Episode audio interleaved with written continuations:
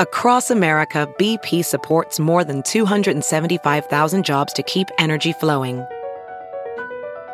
Jobs like updating turbines at one of our Indiana wind farms and producing more oil and gas with fewer operational emissions in the Gulf of Mexico.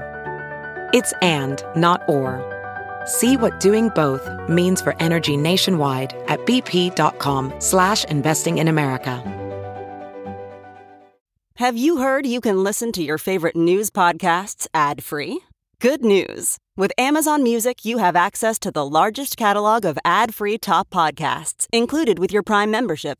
To start listening, download the Amazon Music app for free or go to amazon.com slash ad-free news podcasts. That's amazon.com slash ad-free news podcasts to catch up on the latest episodes without the ads.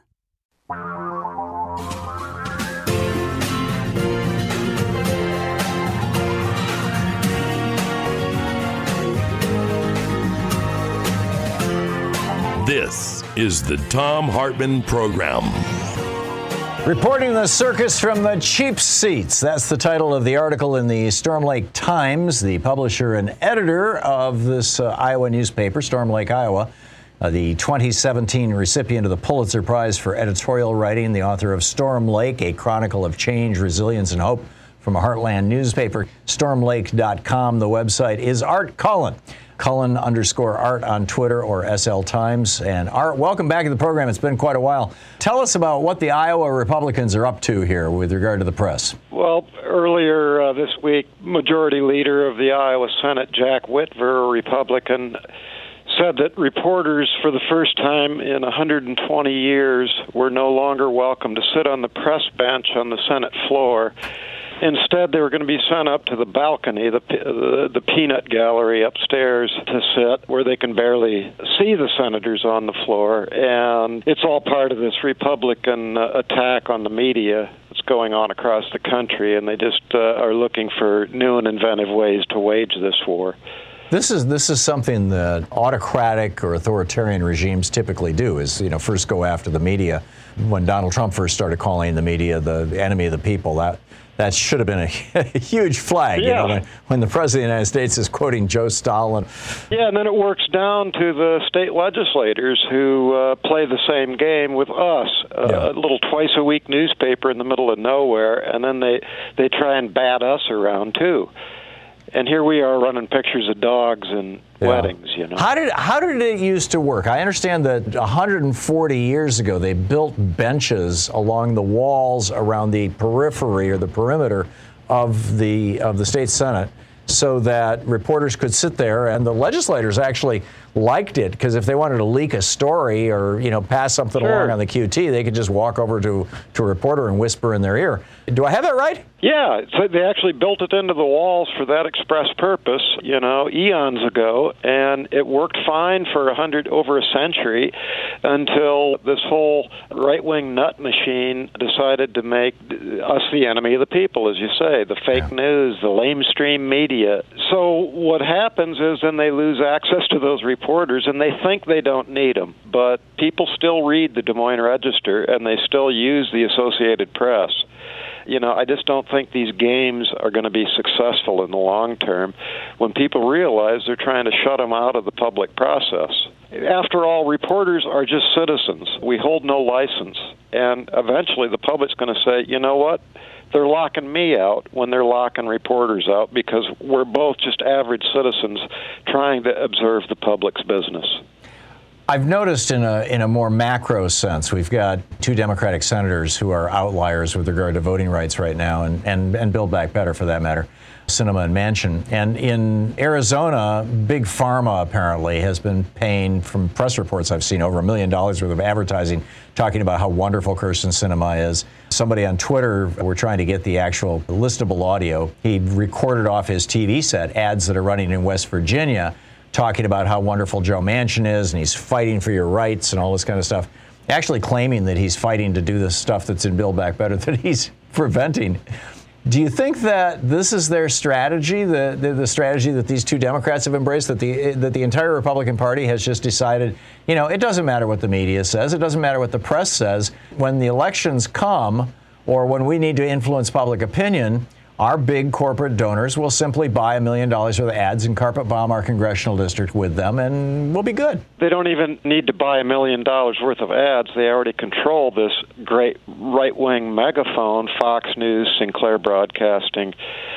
Facebook. They already control all these these conduits of information. And then in Iowa, they control the pews in the churches as well. There's no stronger vehicle to send a message than through the mouth of a preacher and they're all they're saying that teachers in Iowa and of course the news media are promoting sexual deviancy among children in schools and they're preparing a, a list of books to ban in Iowa as obscene uh-huh. it's getting real scary real fast.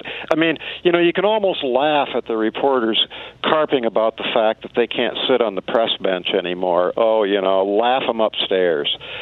But they're also talking about banning books that high school students could read. Catcher in the Rye or Huckleberry Finn might not be available to your student anymore.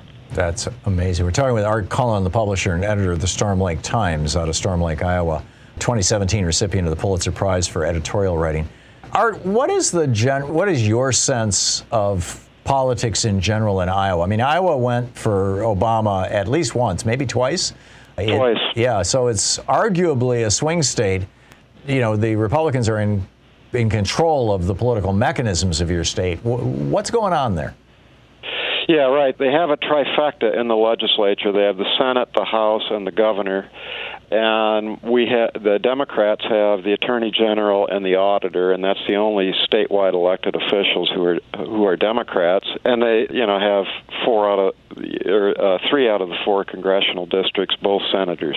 What happened is that the Democrats have been flying over rural America and ignored them for the last roughly 50 years. When things just didn't get better with Obama, you know, Obamacare isn't that much better than what we had before. They shied away from single payer. People threw up their hands, said, "Screw it, we might as well elect Donald Trump by double digits," and they have. And the message to them is guns, abortion, leave me alone. And I guess you might as well, since the Democrats have left them alone for the last 50 years. Yeah. Well, and, uh, uh, the it breeds a lot of resentment. NAFTA, you know, has emptied out the Mississippi River towns of Keokuk and Davenport and Clinton. People get angry, and eventually they attack the Michigan Capitol. That was a dress rehearsal for attacking the U.S. Capitol. Yeah. Yeah, good point. Happening across rural America. I absolutely get it and totally agree. And not to mention the fact that there's 1,500 right-wing radio stations out there that are constantly exactly. pouring this poison into people's ears as they as they hop in their cars. Wasn't the you know Howard Dean had that 50-state strategy, and I think yeah. he was running the DNC when when Obama was running for president. Uh, maybe I'm maybe I'm mixing my timelines up here, but it seems like that was the case. Yeah, and that probably had something to do with Obama getting elected president. You say that, you know, the Democratic Party. J.D. Scholten ran for Congress against Steve King and came within three percentage points of him. You know how much money he got out of the Democratic Congressional Campaign Committee? No. Zero. Zilch. Nada. Oh, my God. So we've got we've got a lot of work to do in what the Republicans say the Democrats call flyover country. I'm absolutely with you. Thank you. you, Thom. Good talking to you. Art Cullen, Pulitzer Prize winning publisher and editor of the Storm Lake Times, stormlake.com, Cullen underscore art on Twitter.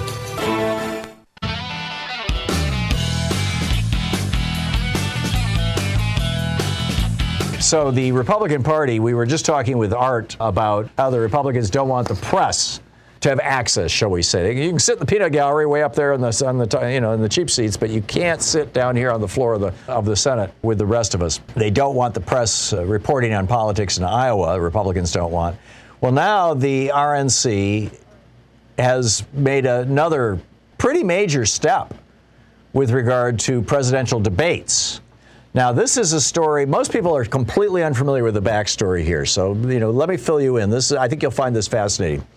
Remember the League of Women Voters? If you're old enough, you do. Uh, the League of Women Voters sponsored the Nixon Kennedy debates.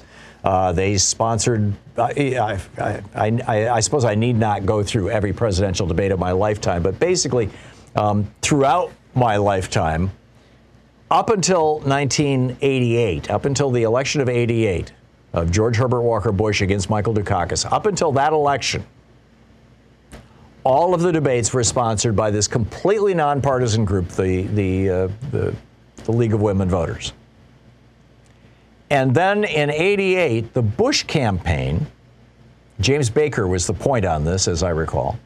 The Bush campaign, the George Herbert Walker Bush campaign, Bush the Elder campaign, said, We don't want a debate that is run by the League of Women Voters. Because they tended to have people ask hard questions, ask follow up questions. They said, you know, we want a debate that is a little more manageable. So what? And and the Democrats weren't altogether. I mean, both parties have politicians who are less than happy about about being pinned down when it comes to specific policies. Let's, let's just you know, put it that way. And so the GOP and the DNC got together in 1987 you know, as we were heading toward the 88 elections, they got together and they created this new corporation. It's a, it's a completely separate entity. It's called the, uh, the Commission on Elections, uh, the Commission on Presidential Debates, excuse me. They literally created this commission and stocked it or stacked it 50 50 with the Republicans and Democrats. And the commission is who has been sponsoring these debates ever since they kicked out, ever since the Republicans said, we don't want the League of Women Voters anymore. Well, this week, Ronna Romney McDaniel, the chairperson of the Republican Party, after apparently some complaining in the Republican Party, said, no, we're not, we're not going to do this. Uh, we're not going to, we're not going to work with you guys anymore. She says the RNC is going to start the process of amending its rules at its winter meeting, quote, to prohibit future Republican nominees from participating in debates sponsored by the Commission on Presidential Debates. So they're going to actually say, as a party, as a political party, you guys may not participate. Now, this would be presumably also for primary debates. You guys may not participate in these debates. My guess is that where they're going with this is that they will only, the Republicans will only participate in debates moderated by Fox News. But this is not what they're saying. This is just my guess. Trump was the guy who started this, by the way. This was back in 2016 when he was running against Hillary Clinton. And he was complaining that Mike McCurry was on the board of the Commission on Presidential Debates. Now, Mike McCurry used to be Bill Clinton's press secretary. He's a Democrat. But that's how it's supposed to work. The board is half Democrats, half Republicans. But Donald Trump was all upset that there was an actual Democrat on that board, and that began this process. So hang on, it's getting weird. Meanwhile, in uh, Arizona, there is uh, strange goings on. The Arizona state legislature a candidate for the Arizona state legislature, just got suspended and his company got banned. He's been running basically a troll farm out of Arizona. And uh, it turns out that this particular guy who's been running the troll farm, he's one of these guys who signed the fake elector forms saying that Donald Trump actually won Arizona. His name is State Representative Jake Hoffman. Uh, Jake Hoffman and he's he's banned by Twitter, and he was banned by Facebook for violating the rules for running a troll farm. Jake Hoffman signed this fake election certification, along with a bunch of other people in Arizona, along with Nancy Cottle, Loraine Pellegrino, Tyler Bowyer, Jake Hoffman, who I mentioned, Anthony Kern, James Lamon, Robert Montgomery, Samuel Moorhead, Greg Safsten, Kelly Ward, Kelli Ward. Interesting. I, I don't know if that's the Kelly Ward. And Michael Ward. Probably different people, but who knows. Anyhow, we've got the names now of all these bogus electors, these people who participated in this fraud, this forgery.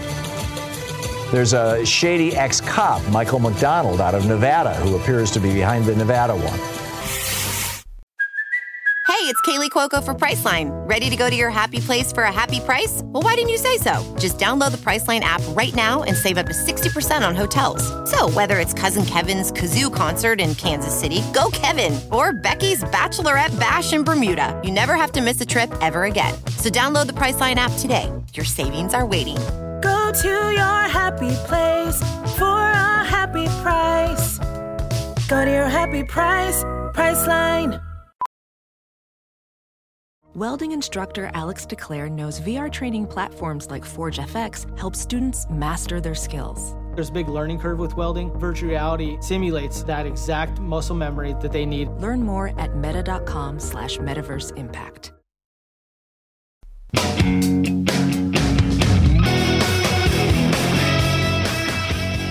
Longtime listeners to this program remember that uh, Stewart Rhodes used to come on this show along with uh, Sheriff Mack and debate me on issues. This was like, you know, a decade ago. Uh, he's the founder uh, and leader of the Oath Keepers militia. And uh, there was a time when, you know, you could actually engage in rational debate with these guys. Maybe that time will come back again. I don't know. But, but you also, less long term listeners of this program will recall that I have been quoting the law about seditious conspiracy for some time here wondering out loud. This is 18 U.S. Code 2384. It's titled Seditious Conspiracy. It's 20 years in prison. If two or more persons in any state or territory or any place subject to the jurisdiction of the United States conspire to overthrow, put down, or destroy by force the government of the United States, or to levy war against them, or to oppose by force the authority thereof, this law was passed 1948, by the way, June 25th, 1948, or to oppose by force the authority of the United States, or by force to prevent, hinder, or delay the execution of any law of the United States, or by force to seize, take, or possess any property of the United States, like, hey, the Electoral College ballots, or the Capitol building, they shall be fined under this title or imprisoned not more than 20 years or both. So Stewart Rhodes just got arrested for seditious conspiracy. This is the first, to the best of my knowledge, the first arrest for seditious conspiracy. He was arrested He's a former Army paratrooper. He had a he has a law degree from Yale. Uh, I you know I remember from the time that he was on this program. He's a smart guy, and uh, apparently he is now in big trouble. So we'll see how all this plays out and shakes out, and and you know all that all that sort of thing. So Pamela in Bremerton, Washington. Hey Pamela, what's up? Hey, Thom. Yeah, I just wanted to say, you know, the only reason Trump and the Republicans have so much sway over the public is mainly because of the massive reach of Fox, OAN, Newsmax, and like you've talked about, the 1,500 conservative radio stations across the country spewing lies and misinformation. Yeah. You know, I don't see the Democrats or the mainstream media talk about that. They dance around the issue, but they won't call it out. The Like, Democratic Party is- never built a media machine. This this goes back to that. I think it was in 2006 when when uh, a bunch of us from Air America went to Washington D.C. to meet with a bunch of Democratic members of uh, the House and Senate to talk about you know trying to get them to encourage large Democratic donors to invest in an information infrastructure on the left, as it were. And and we basically got shot down. And and I mean Bernie was there advocating for it, but there were a couple of other senators who, uh, one in particular, who who was saying, no, no, the, this is you should leave this to the free market. And that senator later, uh, you know, tried to run for president, and and it didn't work all all that well. And I think it's because the Democrats did not build out a progressive media. I mean, they they they viewed us basically as begging for money for Air America, which is not what we were trying to do. We were trying to say there needs to be a national progressive media infrastructure effort. And the, there, there has been a conservative one for, well, since the, since the 80s and, and, you know, since the Reagan administration.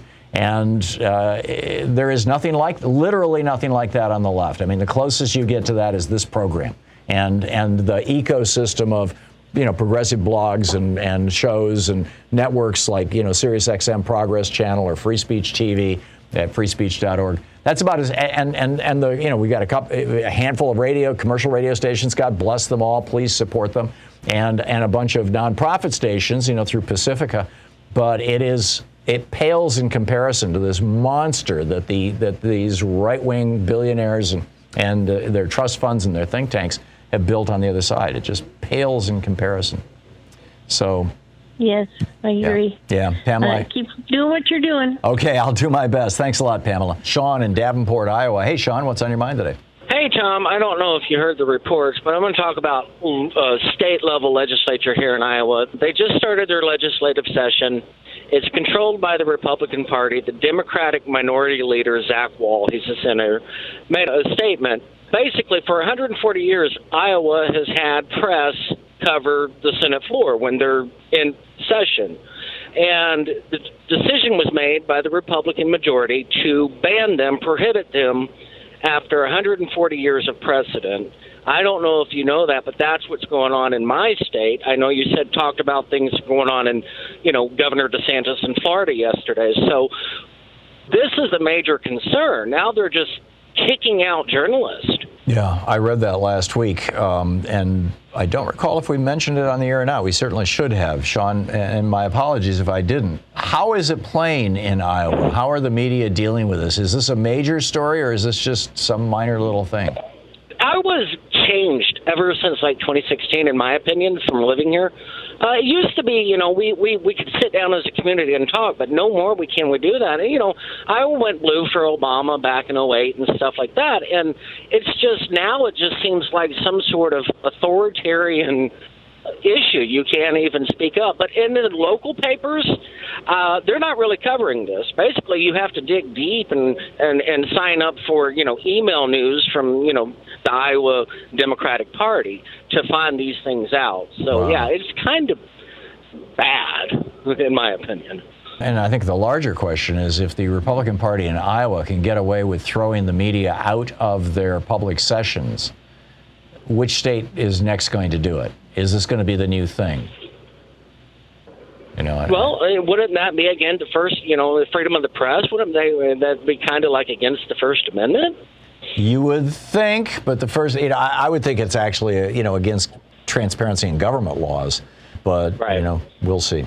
Sean, thanks. Thanks for putting that on the radar screen. That that's a very very important yeah. story. Neil in Mukilteo, Washington. Hey, Neil, what's up? Well, you were asking earlier about who was the Republican that said Republicans would never be elected again if it was easier to vote. It was Trump, right? Yeah, it was Donald Trump. Yeah. March 20th, 2020. There you go. He said it on Fox and Friends. Yeah, there you go. Thank you, so Neil. He doesn't always lie, I guess. there you go. Well said. Neil, thank you very much. Robert in Queens, New York. Hey, Robert, what's on your mind today?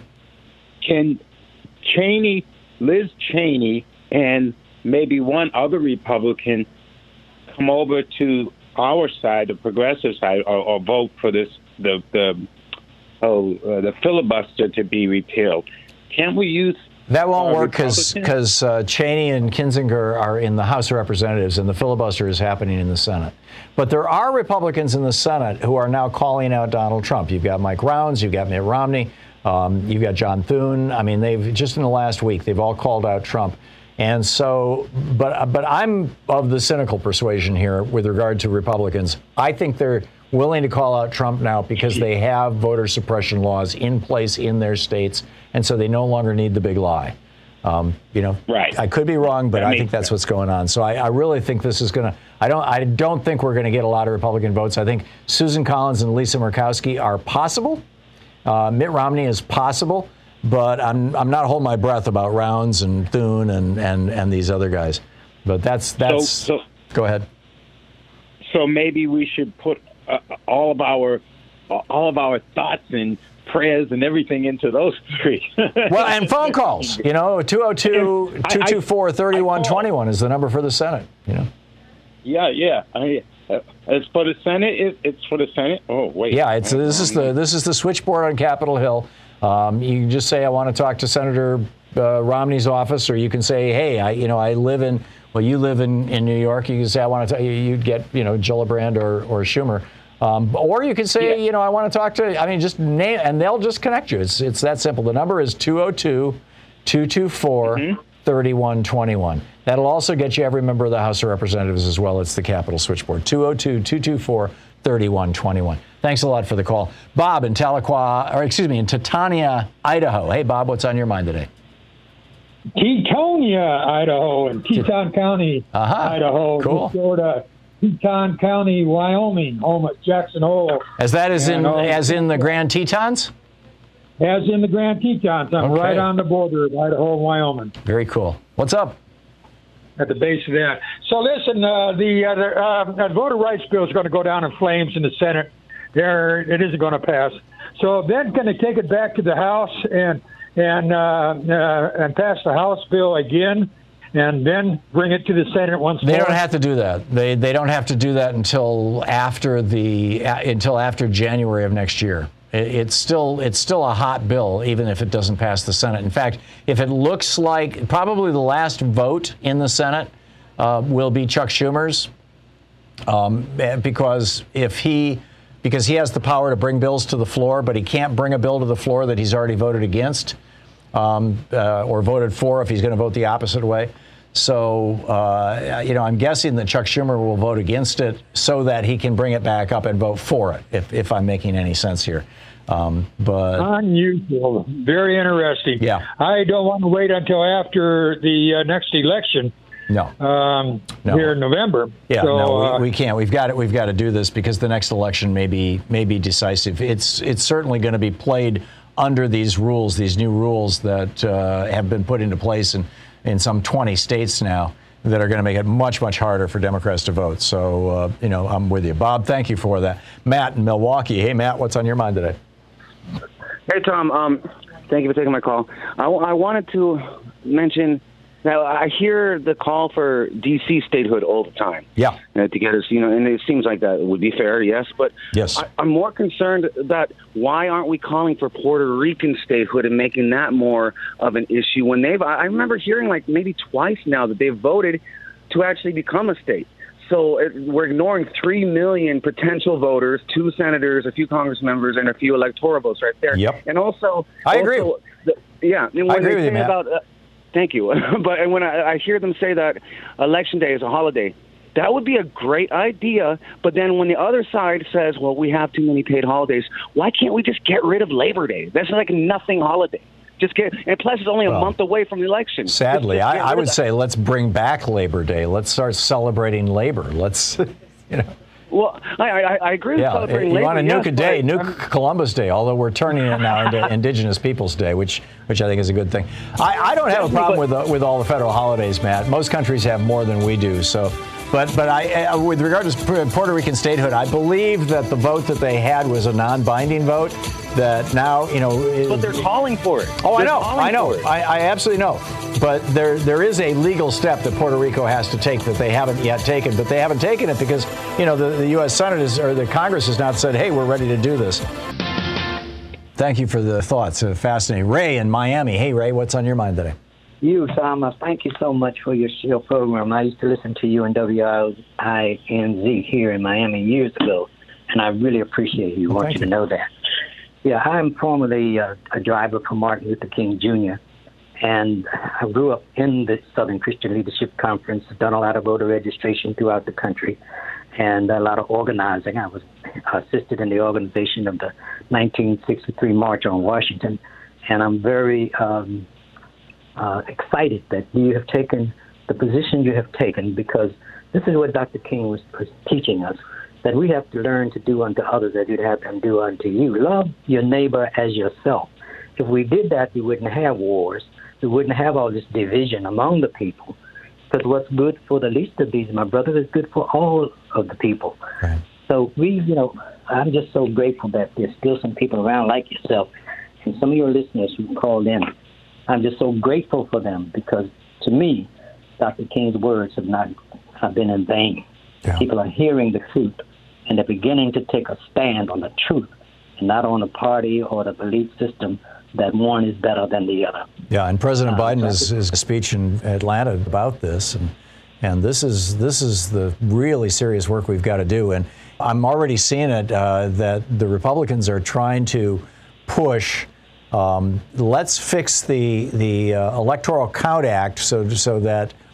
Uh, and they say to prevent, to Trump proof the presidency is their, their quote. But actually, what they would be doing, since right now you've got a Democrat in, as the vice president, Kamala Harris, is they would be preventing Joe Biden from stealing an election, which of course is not going to happen anyway.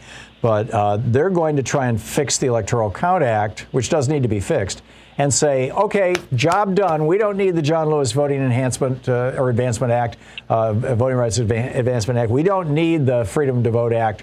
Uh, because we just fixed the Electoral Count Act, everything's good. You could just let you know uh, go away and be happy. And uh, I, in fact, I saw on one of the message boards I read regularly some a Democrat saying, "Hey, look at this! Where they're going to fix the Electoral Count Act? Isn't that great? We're going to Trump proof for the presidency."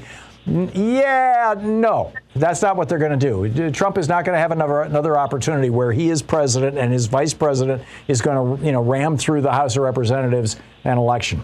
Um, the Electoral Count Act can wait. It is not. It's not even an issue anymore, and probably never will be again.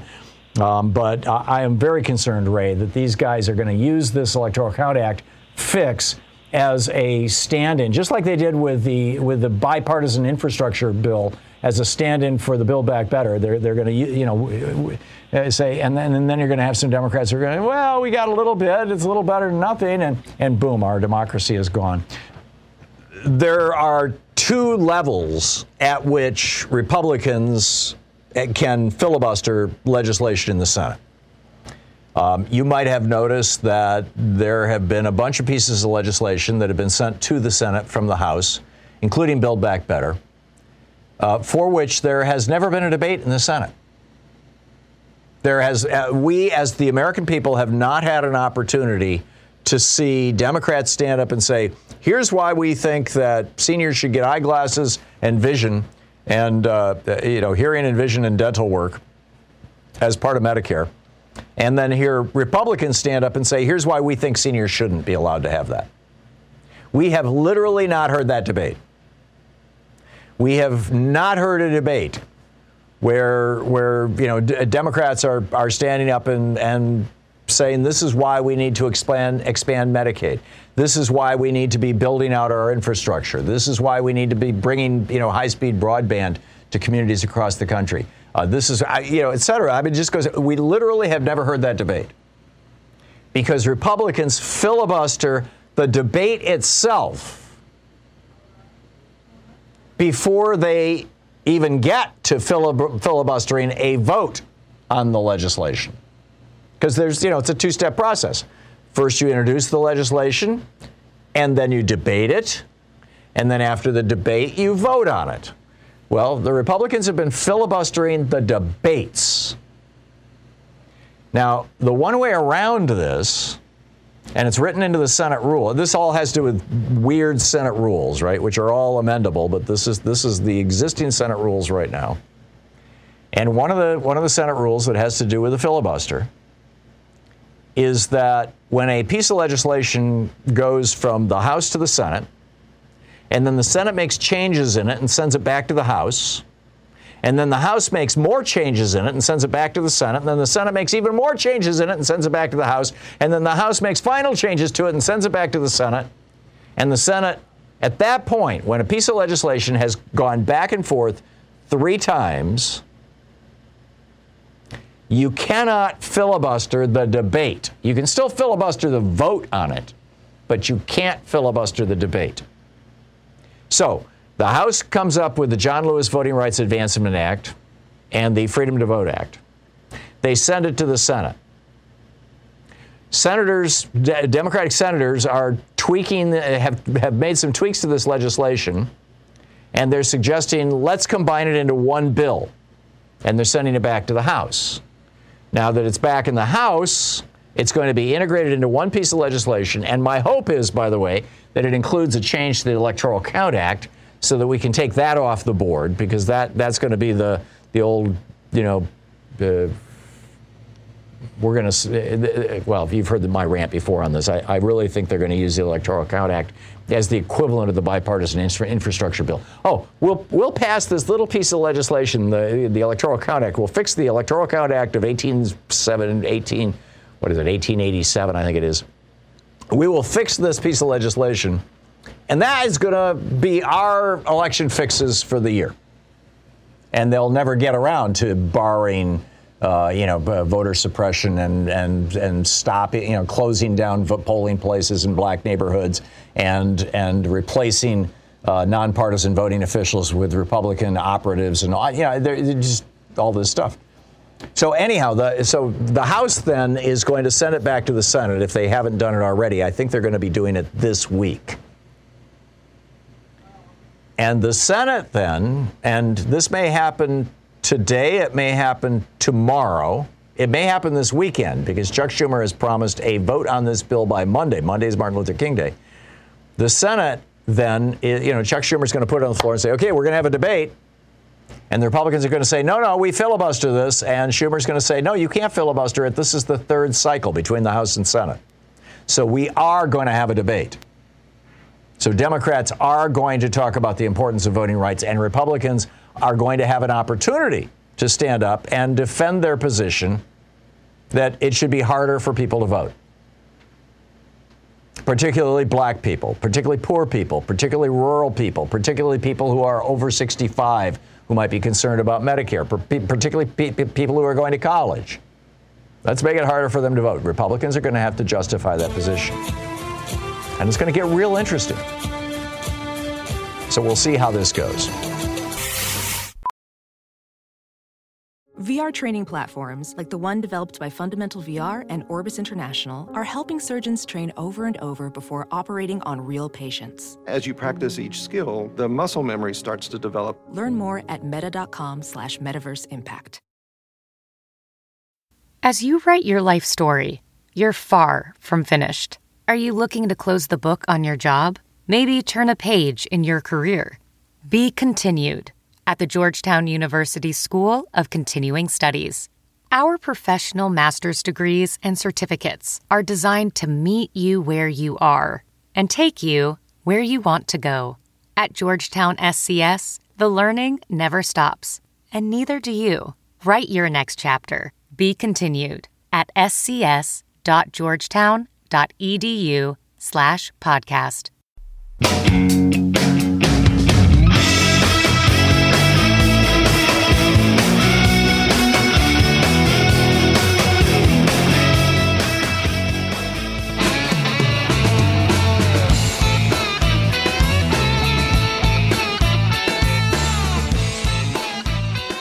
I wanted to talk about is this, or share with you, are my thoughts on this new thinking about the Republican senators who are now coming out and joining Liz Cheney and Adam Kinzinger in saying, yeah, Donald Trump lost the election. And how it is being caricaturized in the media. This all started last weekend on uh, George Stephanopoulos' show when Senator Mike Rounds of South Dakota was on with uh, Stephanopoulos on, on ABC. In fact, perhaps it wasn't the weekend. Perhaps it was more recent than that. I'm sorry, I don't have the specific date here right in front of me. No, I'm pretty sure it was the weekend. In any case, Mike Rounds, the Senator Rounds of South Dakota, said in response to this question from George Stephanopoulos. Well, here's what Stephanopoulos said first. He said, what do you say to all those Republicans, all those veterans who believe the election was stolen, who bought the falsehoods coming from former President Trump? This was Stephanopoulos' question. And Mike Rounds said, We looked as a part of our due diligence. We looked at over 60 different accusations made in multiple states. While there were some irregularities, there were none of the irregularities which would have risen to the point where they would have changed the vote outcome, even in a single state. The election was fair as fair as we have seen. We simply did not win the election as Republicans for the presidency. And moving forward, and that's the way we want to look at this, moving forward, we have to refocus once again on what it's going to take to win the presidency. Now, of course, this provoked a, a, a, a flurry of, you know, spittle from, from Donald Trump. Senator Mike Rounds of the great state of South Dakota just went woke is he crazy or just stupid? I will never endorse this jerk again. And that little kind of, you know, internecine warfare is uh, being characterized by many in the media as proof that suddenly the Republican Party is running scared.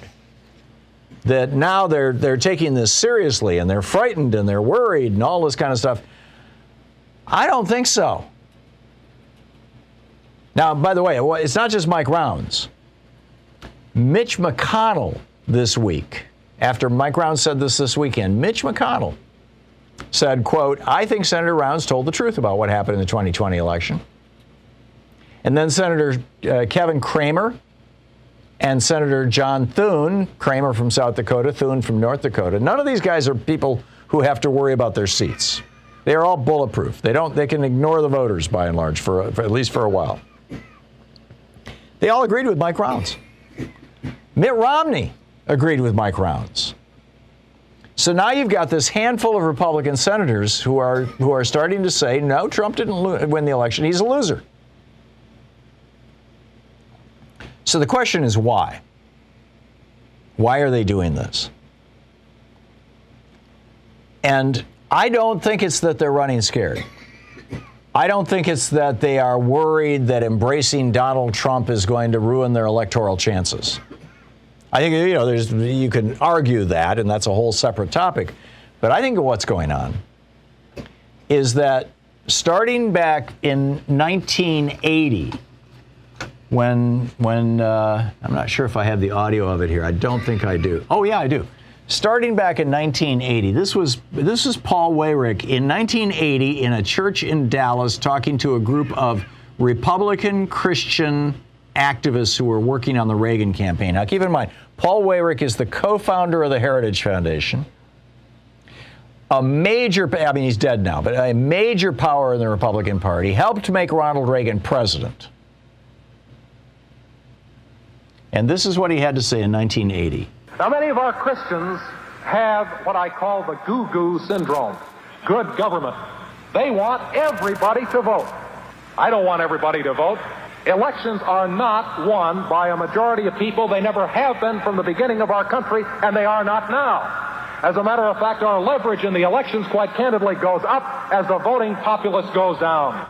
So, voter suppression has been part of the Republican strategy for a long, long time. You know, uh, William Rehnquist, the former chief judge of the, of the U.S. Supreme Court, the guy who made George W. Bush president in 2000. It was his vote that made Bush president. In, in the 1960s, in the 1964 election, was running this thing called Operation Eagle Eye in Arizona, which is where Rehnquist was from. He was a big bear of a guy. He's over six feet tall. He would he would stand outside polling places where mostly Hispanic or Native American people would vote and loudly challenge their right to vote, scare the hell out of them, and, and, and you know proclaim how, how many years they could spend in jail if they weren't citizens and if they were voting illegally and if they made any mistakes at all. And, and you know, the, the, I mean, this is a intimidating voters, preventing voters from voting. Um, uh, you know, suppressing the Democratic vote. This has been a strategy of the Republican Party forever. Well, at least since the 60s. And in a big way since that 1980 election with Ronald Reagan. Which brings us to now. Donald Trump claiming that he actually won the election. Every Republican knows that that's a lie. Every Republican knows that. I, I you know, I, I, I, I, thought about saying, well, maybe Marjorie Taylor Greene. No, even Marjorie Taylor Greene knows it's a lie. They all know it's a lie. So, why did they embrace it up until just very recently? Because it was part of this lie that they were using with Operation Eagle Eye in 1964, that Paul Weyrich was promoting in 1980, that they have used since, since the Motor Voter Act in 1993, as I recall, um, to argue that if we don't put into place really strict restrictions, if we don't make it hard to vote in the United States. Now, no other country in the world does this. Right? In most developed countries in the world, you get a ballot mailed right to your right to your home if you're you know you you are registered to vote on your 18th birthday automatically in most fully developed democracies. It's not people don't stand in line for hours to vote anywhere else in the world, just in America. And it is just because this has been the Republican Party's strategy to try to keep young people from voting because they tend to vote Democratic to try to keep minorities from voting because they tend to vote uh, racial minorities and gender minorities because they tend to vote Democratic, and to try to keep people over 65 from voting because they tend to vote Democratic because they want their Social Security and Medicare.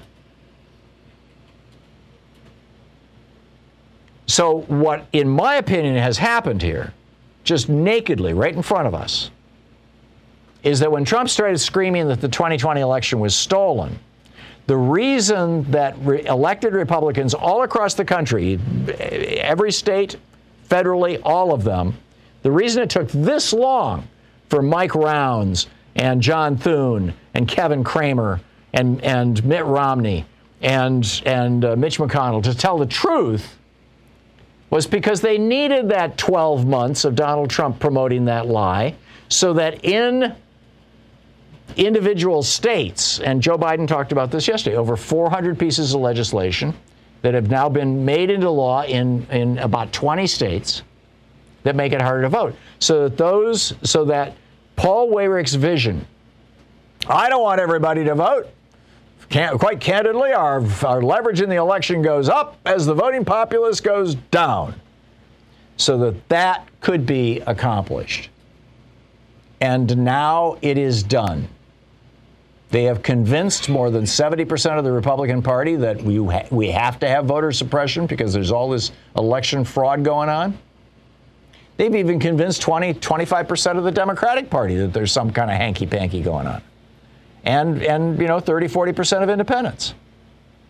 Mission accomplished. They've got their voter suppression laws in place. Mitch McConnell's on the floor of the Senate right now, basically crowing about this. You know, now the Democrats want to try and change everything. Right. The bottom line is that the Republican Party can only win elections if everybody does not vote. When everybody votes in much of this country, Republicans lose. Now, I'll give you, you know, if everybody voted in Wyoming, you'd probably still have Republicans, you know, winning. But Wyoming is not the United States. I mean, it's part of the United States, but it's not, you know, it's not the majority of the United States. In most of the United States, in order for Republicans to win, they have to suppress the vote, particularly in Georgia and Texas. This is the Thom Hartmann Program. And a few other swing states, and Arizona too. And that's, and, and Pennsylvania, and Michigan, and Wisconsin. And that's what they're all about. Whoa, sweet man cave. Thanks. Serious upgrade. How'd you pay for all this? I got a home equity line of credit from Figure. I was approved in five minutes and had funding in five days. Wow, that fast and easy? Yep. The application is 100% online, plus no out of pocket costs. Just fast access to the cash you need. How do I get started? Go to figure.com and get that serious upgrade. Figure Lending LLC, DBA Figure, Equal Opportunity Lender, NMLS 1717824. Terms and conditions apply. Visit figure.com for more information. For licensing information, go to www.nmlsconsumeraccess.org. Jerry in Memphis, Tennessee. Hey, Jerry, what's up? I'm Arkansas. Uh, thank you. I'm a farmer over in Arkansas. You're in Arkansas. Hey. I thought you were in Tennessee. Yeah. No, I'm a farmer from Arkansas. I'm 81 years old. Okay. And Trump has done more for the United States than any president I have ever known of. And they y'all talking him down on there, and I think that's wrong. So, Jerry, what, what has Trump done for America? What has he done? Yeah. What had he done? He done everything he said he'd do. Really? He really? brought- he, br- he he brought our jobs he back from China? He No. brought. He brought. He raised Yes, he raised people's wages? No. Yes. He, He, did. he, he gave health care to everybody in America at a lower price than Obamacare? No. Yeah, he tried. Hey, don't. Jerry, the one thing Donald Trump did is he gave a bunch of billionaires like him two and a half trillion dollars worth of tax cuts. That's the only thing he did. That was the only legislative accomplishment he had. And he talked a lot, and a lot of people believed the, the, the things he was saying, sadly. Apparently, you're one of them. But really, the only accomplishment, the only thing that he did. Oh, and he also, his first, the one, the one piece of legislation before the tax cut was a bill that allows coal mining operations to dump their toxic waste containing arsenic and mercury in our nation's rivers so that downstream children get poisoned. Th- those are the two things that Donald Trump did. Please name something else he did. Hey, he put the United States to work. He put the he put the minority. Trump was averaging fewer than 200,000 jobs a month throughout his throughout before the pandemic. Before the pandemic, he kept Jerry. This is an example of it. He kept saying we got the talk with a strongest economy ever. We You talk with a forked tongue. You're wrong. Jerry, look at the has done more numbers. for the United States than any president In one year, had. Joe Biden has created more jobs than Donald Trump did in four. Joe Biden ain't done nothing except run this country. He took, has he created- all the energy away from us. He gave everything to Japan and Russia, and he done. He gave them the pipeline in Russia. Donald He Trump was dancing to. Russia's tune, Jerry. Where were you? He got at all, have you? Oh, you don't have any sense. You believe in Jesus Christ, your Lord and Savior? That's the most important thing. You know, you don't believe in Jesus Christ. If you I, did, I guarantee you, you, Do- Jerry, Donald God. Trump doesn't believe in Jesus Christ, and I'm going to end it at that. Jerry, thanks a lot. Good luck. Paul in Portland. Paul, you're on the air. What's up? Hey, Thom, just wanted to make one reference to the uh, Peril book I've been reading, not quite finished, but significant point. There's a, a line in the book about Trump turning to the picture of his father on the wall, saying, I grew up with the biggest Nazi of them all. Oh, really? I just, oh, yeah. When? Where did Yeah. that come from? Where? How, what? This, book is did you this, get is this? out of, this is out of the Peril book. It's Woodward and Costa, right? Right, right, right. Yeah. That one. Yeah.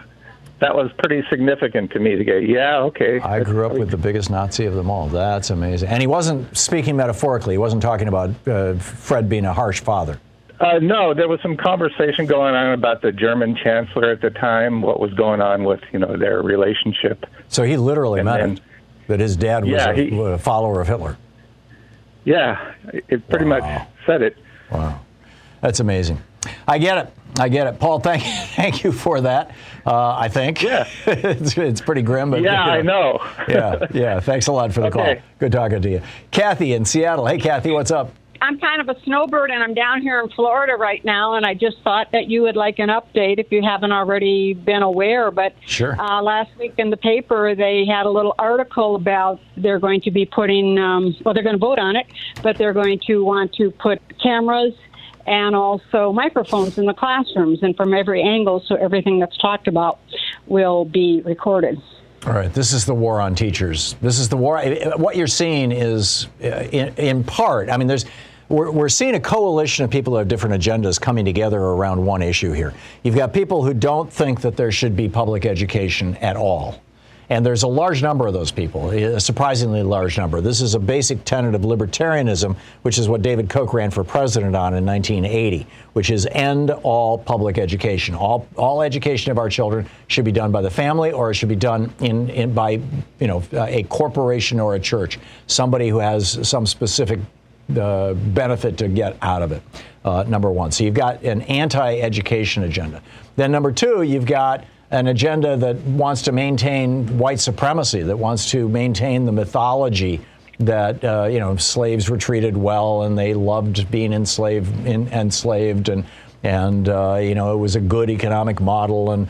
And uh, you know we didn't really kill off all those Indians. We just uh, you know it was an accident. We brought the flu. Sorry, um, and and those kinds of stories. So you know in order to maintain this myth of of uh, manifest destiny that you know white people from Europe were meant by God to take over this continent, and and and are meant by God to continue doing that, and and and then and then there's probably a few other you know. Um, the, the, the, the weirdnesses, you know, the people who are just generally mistrusting of anything that the government does.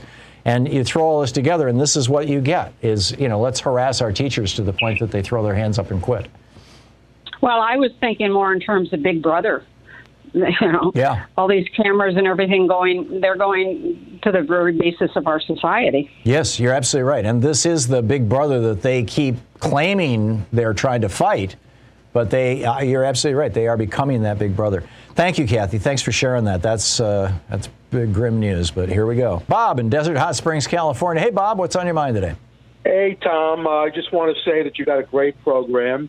Thank you. And I wanted to, you're welcome. And I wanted to make an observation about whether Trump knew or not about the insurrection. If you remember, when he had one of the debates with President Biden and he was asked about the Proud Boys, uh, he told them, stand back and stand down.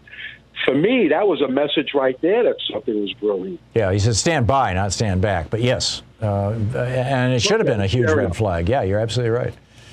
And can I make another observation? Certainly. last week on your show, you were taking names for the uh, Republican Party, and I, I, I got a good name for it. Okay. Uh, the, the, part, the, the party of make believe. It, it really has become that, is, hasn't it? It's it's uh, it's tragic, but it really has become that. Uh, Bob, thanks. Thanks. Nice to hear from you. I appreciate your uh, input. Gary in Overland Park, Kansas. Hey, Gary, what's on your mind today? Yeah, Thom. I uh, don't know whether Trump is the Antichrist, but I do think he's the successor to the Scopes monkey trial in religious terms. How so? Uh, in, ni- In 1925, the religious fundamentalists refused to accept any of the evidence of Darwin's theories, and they didn't give a damn about facts. And the views of Trump are the same type of thing, where he says the election was stolen despite all the facts. Mm-hmm. The climate uh, crisis is fake news despite all the facts. And Trump will have a trial too. And some of this may actually get injected into the trial. And it's important to know that after the Scopes Monkey trial, uh, in the 1930s, the evangelicals and the fundamentalists who had supported the opposition to uh, evolution became strangely quiet compared to what they'd been in the 20s. And it lasted throughout the 30s and the 40s. You didn't really see a resurgence of fundamentalism until around 1970. So we can hope that if Trump has a trial, and it's a trial of truth versus fiction, like the Scopes Monkey trial was. And since Trump's followers are very similar to some of the followers of the Scopes Monkey trial, we can hope that there might be some change. I, you know, Gary, I, I share your perspective on this. I, have been saying probably a little more indirectly than I should, but for some time that um, this is a fever, and uh, it's either going to go full, uh, you know, we're, we're going to end up with the American political system flipping fascist for a generation or two, just like Germany did, and Italy did, and Spain did, and, and uh, Chile and others. Or something is going to break the fever. And the mm-hmm. failure of January 6th might have begin, been the beginning of that process, and a trial against Donald Trump, even if it's a trial for you know uh, uh, not paying his taxes, you know, if, lying about his property ta- values and things like that. Um, mm-hmm. Although I, I, think that's going to have a lot less juice, but that's what they're going after him in New York State for. But I think that a trial of Donald Trump, a public trial of him, um, may work to do that. I.